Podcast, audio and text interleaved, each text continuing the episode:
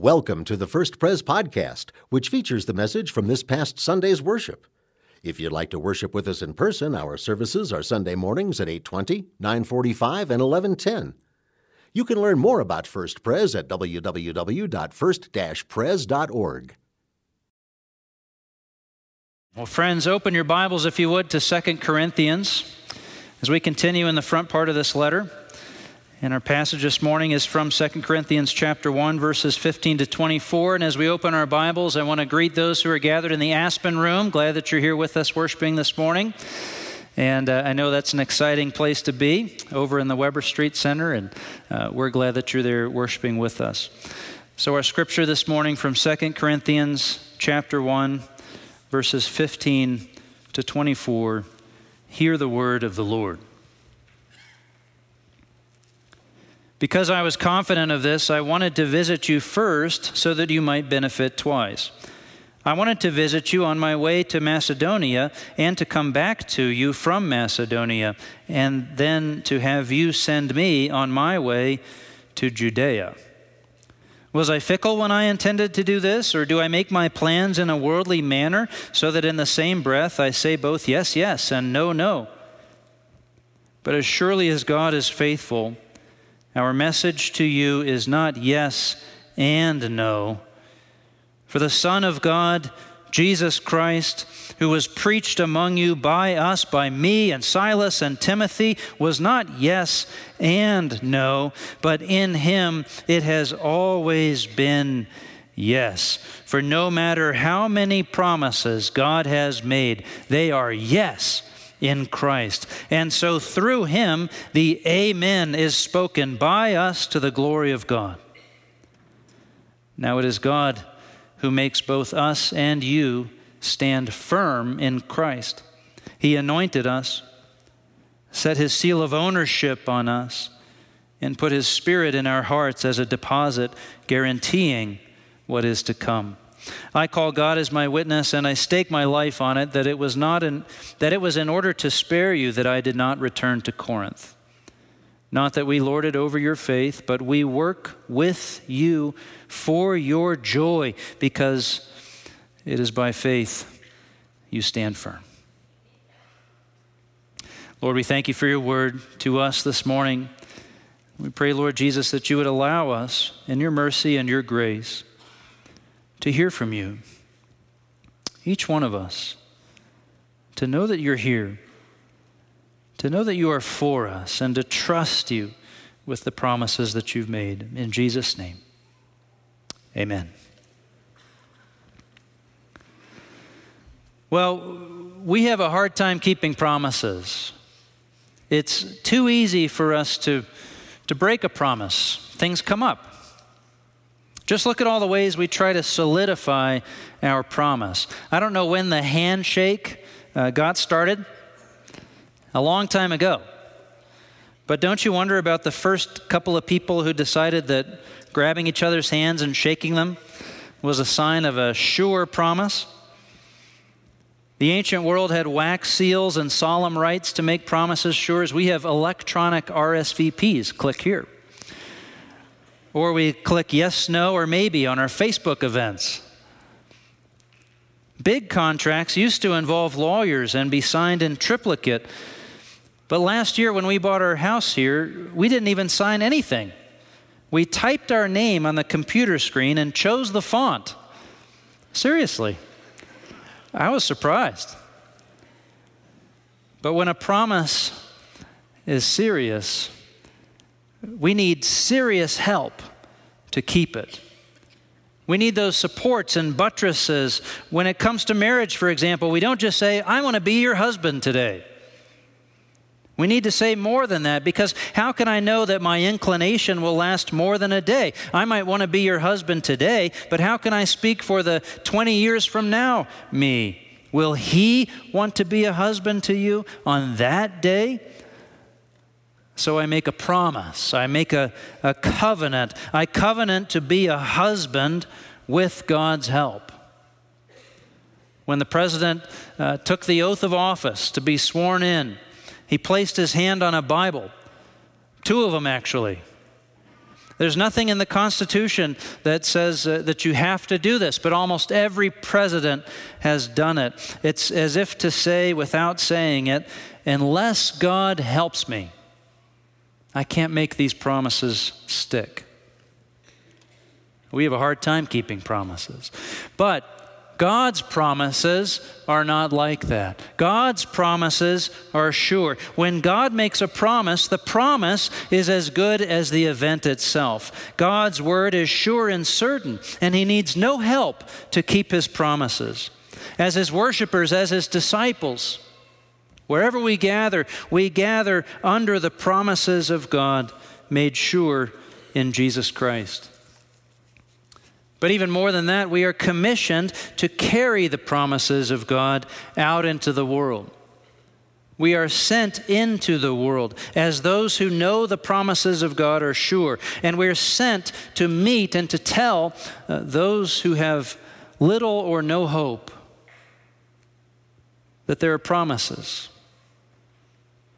that there's a God in heaven whose promises are good and whose blessing is sure and who has never, ever failed to keep a promise. That's our message. As Christians, uh, the good news is we're not a movement of, of liars either. This message that we have, that we're on a movement to share with the world, it has the added benefit of being actually true. There is a God in heaven whose promises are sure and certain. And we are not just the passive recipients of God's promises, but we are a movement, like a river, carrying the promises of God to the dry and weary lands, meant to bring the promises of God to the hopeless. Between the first letter to the Corinthians and the second letter to the Corinthians, Paul's reputation has been under siege in Corinth. Paul planted the church with the help of Priscilla and Aquila and Silas and Timothy. But after they left, detractors came in behind them, raising all kinds of questions about Christianity, about the message of the gospel, about uh, what Paul and, and his friends had said about Jesus, even about the personal character of Paul himself. Pastor Kent Hughes put it this way they called the message and the messenger into question. If Paul was for real, why was there so much suffering in his life? They asked. Also, why was his ministry so lackluster compared with the ministry of others? Why was his preaching so dull? Why did he change his travel plans if God was actually directing his life? Moreover, what lay behind his refusal to accept payment for his services, as most preachers did? Was he actually, really collecting money for the poor? Why didn't Paul have letters of recommendation like the others? Why didn't he regale them with stories about God's power in his ministry? Was it because there were none? All of these challenges rolled in against the character of Paul in order to detract from his message. And we know that all these challenges were there because we see them answered in this letter, 2 Corinthians, one by one. But the effect was to erode confidence in Paul and to erode confidence in the truth of Paul's message, to erode confidence in the promises of God made clear in Jesus Christ. And Paul couldn't let that happen. Look again at our passage this morning. It's odd, isn't it? You have to understand, Paul is answering a particular charge. His travel plans didn't play out the way he had promised or hoped. And Paul is forced to defend his change in plans because this simple little thing is being used to vilify him in the church. But what comes through clearly is this Paul doesn't care as much about his reputation. What he cares about is that the people know who God is. Watch how he pivots to the real point. Verses 17 to 20. Was I fickle?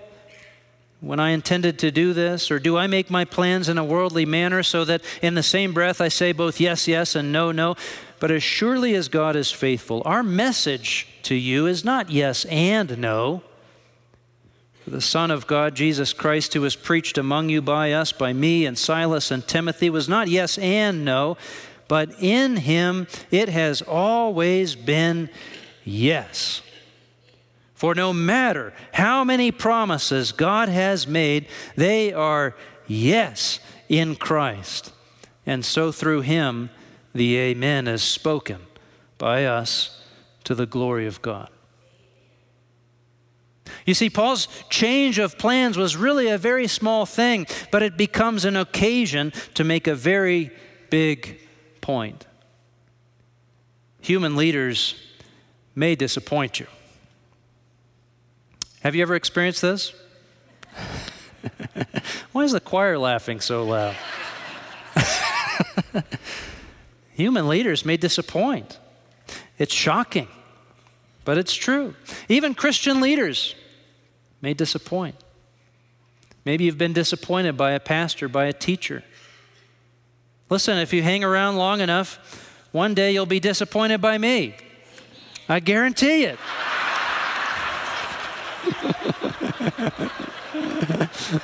Amen.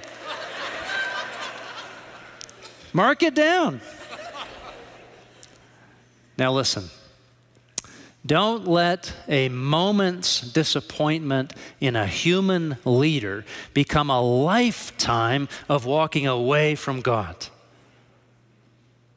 Human leaders may disappoint. But here, Paul did nothing wrong. The charges were unfair. And so Paul takes the opportunity to pivot and talk about God. Verses 19 and 20 For the Son of God, Jesus Christ, who was preached among you by us, by me and Silas and Timothy, was not yes and no. But in him it has always been what? Yes.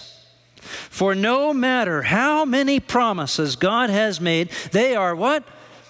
Yes in Christ. What on earth does that mean? Jesus is the ultimate yes man?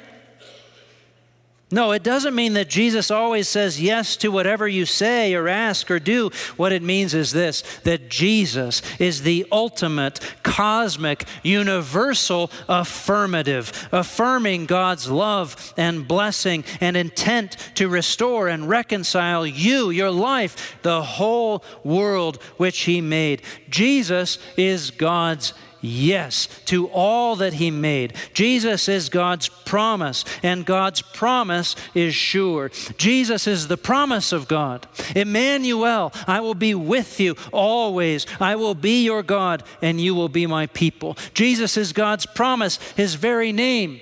Jesus, I will save my people from their sins. I will pour out my wrath no longer. I will redeem my children. I will seek and save the lost like a shepherd. I will restore human flourishing in my city. I will establish my kingdom, and my kingdom will have no end.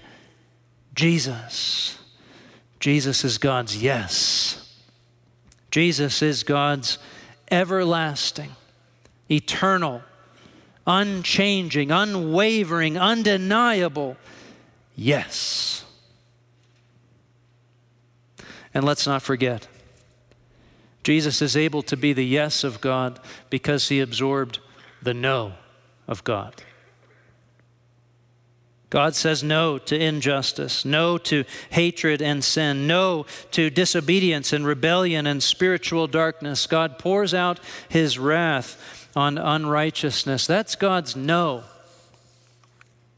Jesus absorbed all the no of God when he went to the cross on Calvary.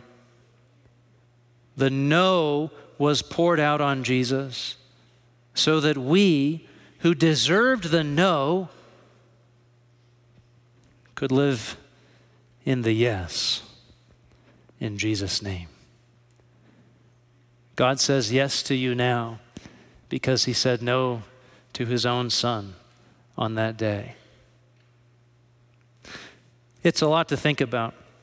This is one of those that you go home and, and you think about a while. If you haven't underlined that passage, it's worth it.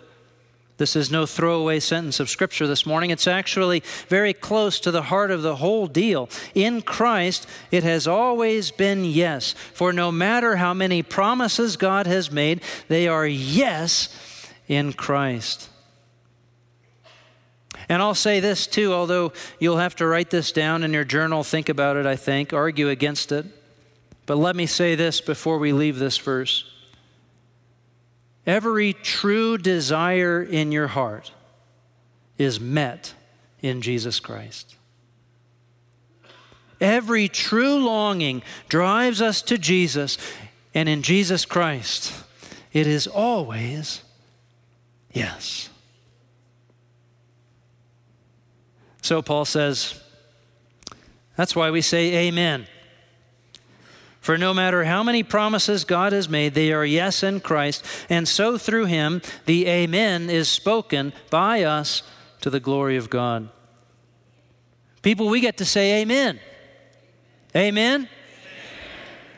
Amen means so be it, or let it be so, or so it is certainly true. We get to say amen in worship. Amen. Why? Because if we know God, we know His promises are sure. In every other arena of life, we wonder. We wonder. We wonder if our boss will follow through on the promise made. We wonder if our political leaders will follow through and do what they promised. We wait and see, even if our friends, we wait and see if our friends will show up at the time and the place uh, that we agreed to meet. You know, five minutes in, you think I'm texting you. Where are you? Are you coming? Even in our most sure relationships, our most treasured relationships between husband and wife, there is some degree of uncertainty. Will he keep his promises to me? Will I be able to keep mine? But with God, in a world of shifting sands, constantly fluctuating loyalties, and promises blown by wind and weather and waves, with God, we find a certain and sure foundation, a rock, a bedrock to build our lives upon and rest our souls on. So we get to say, Amen. We get to say, Amen. It is certain. God is true. Amen. Spoken by us to the glory of God.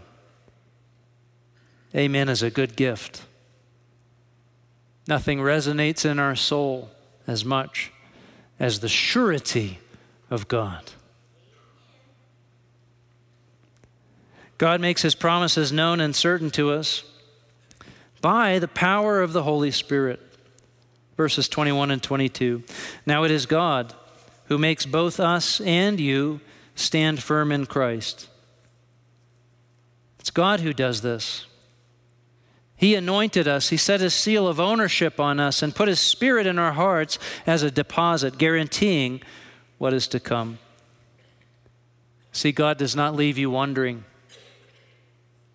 God does not leave you wondering if the promises are sure. The same power that hovered over the waters at creation, the same power that inspired and illumines the scriptures, that called the church into being, the same power that rose Jesus from the dead and lifted his body up and emptied the tomb, that same power, the Holy Spirit, is a seal over us, a guarantee, a deposit. We are anointed and sealed in the promises of God by His Spirit within us.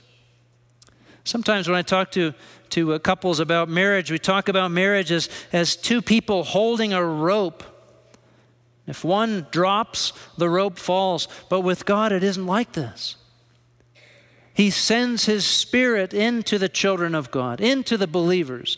And so He is holding the rope at both ends, you see. He's not relying on me to hold the rope. He put His own Spirit within me, and His power holds the rope on both sides. And I'm rescued and I'm held by His grace and power, not my own. Praise God for that. And so we know the promises of God are yes in Jesus. So we can say, Amen. And we can know the presence of the Holy Spirit binding us to Him by His power, not ours.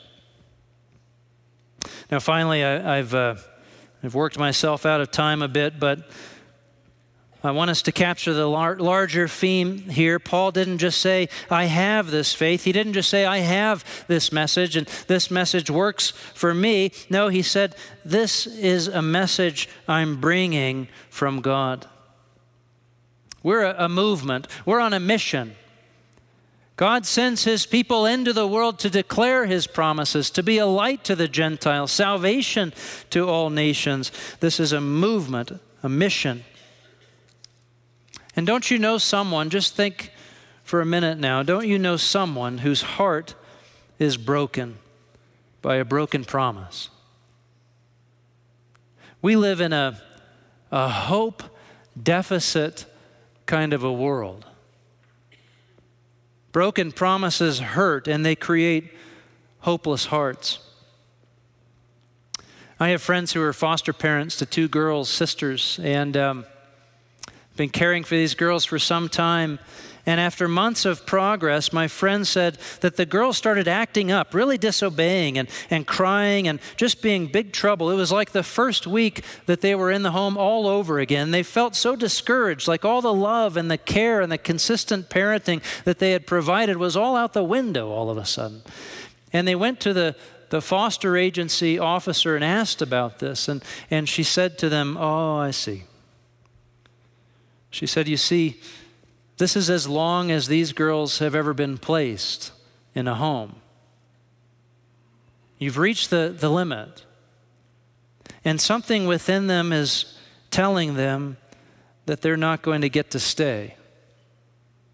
This is new territory. You see, it's a, it's a hope deficit. It's a, the watermark on their hope deficit from promises unkept. Friend, outside this world, this is a hope deficit world. There are hope deficit people sitting beside us in worship this morning. Even in our own hearts, there's a, a watermark. We're not sure the promises of God extend past that mark. I think we stop trying, we stop moving, we stop bringing the message of Christ to those around us because we forget what lostness really feels like. We forget what it feels like to live life with a hope deficit, sure that no promise can ever be kept. Friends, when we gather here in the presence of Christ, we get to say, Amen.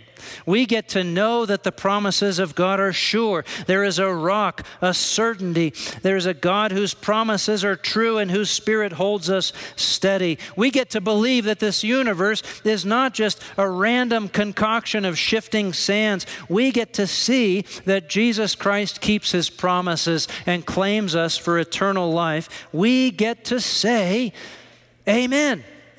Amen and your friends and your neighbors and your children and your grandchildren. They need to say amen too. They need the solid rock of Christ to stand upon, to rest their souls. Resolve this morning.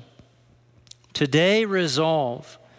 I will not rest on this rock alone. I will go and bring promise to the hopeless. I will go. I will find a way to reflect the surety of the sovereignty of God, the surety of His promises to a hope deficit world. In Jesus' name, let us pray. Lord, we thank you that all of our longings come home to you, that every promise you made, no matter how many, every promise finds its yes in you, Jesus Christ. And as we wait and we long for those promises to come true in Him, Lord, encourage us. Send your Holy Spirit, anoint us, and seal us, a deposit, a guarantee that we can walk every day knowing that you will not fail in all that you have promised. And send us out to the world to speak the same good news to those who need it. In Jesus' name, amen.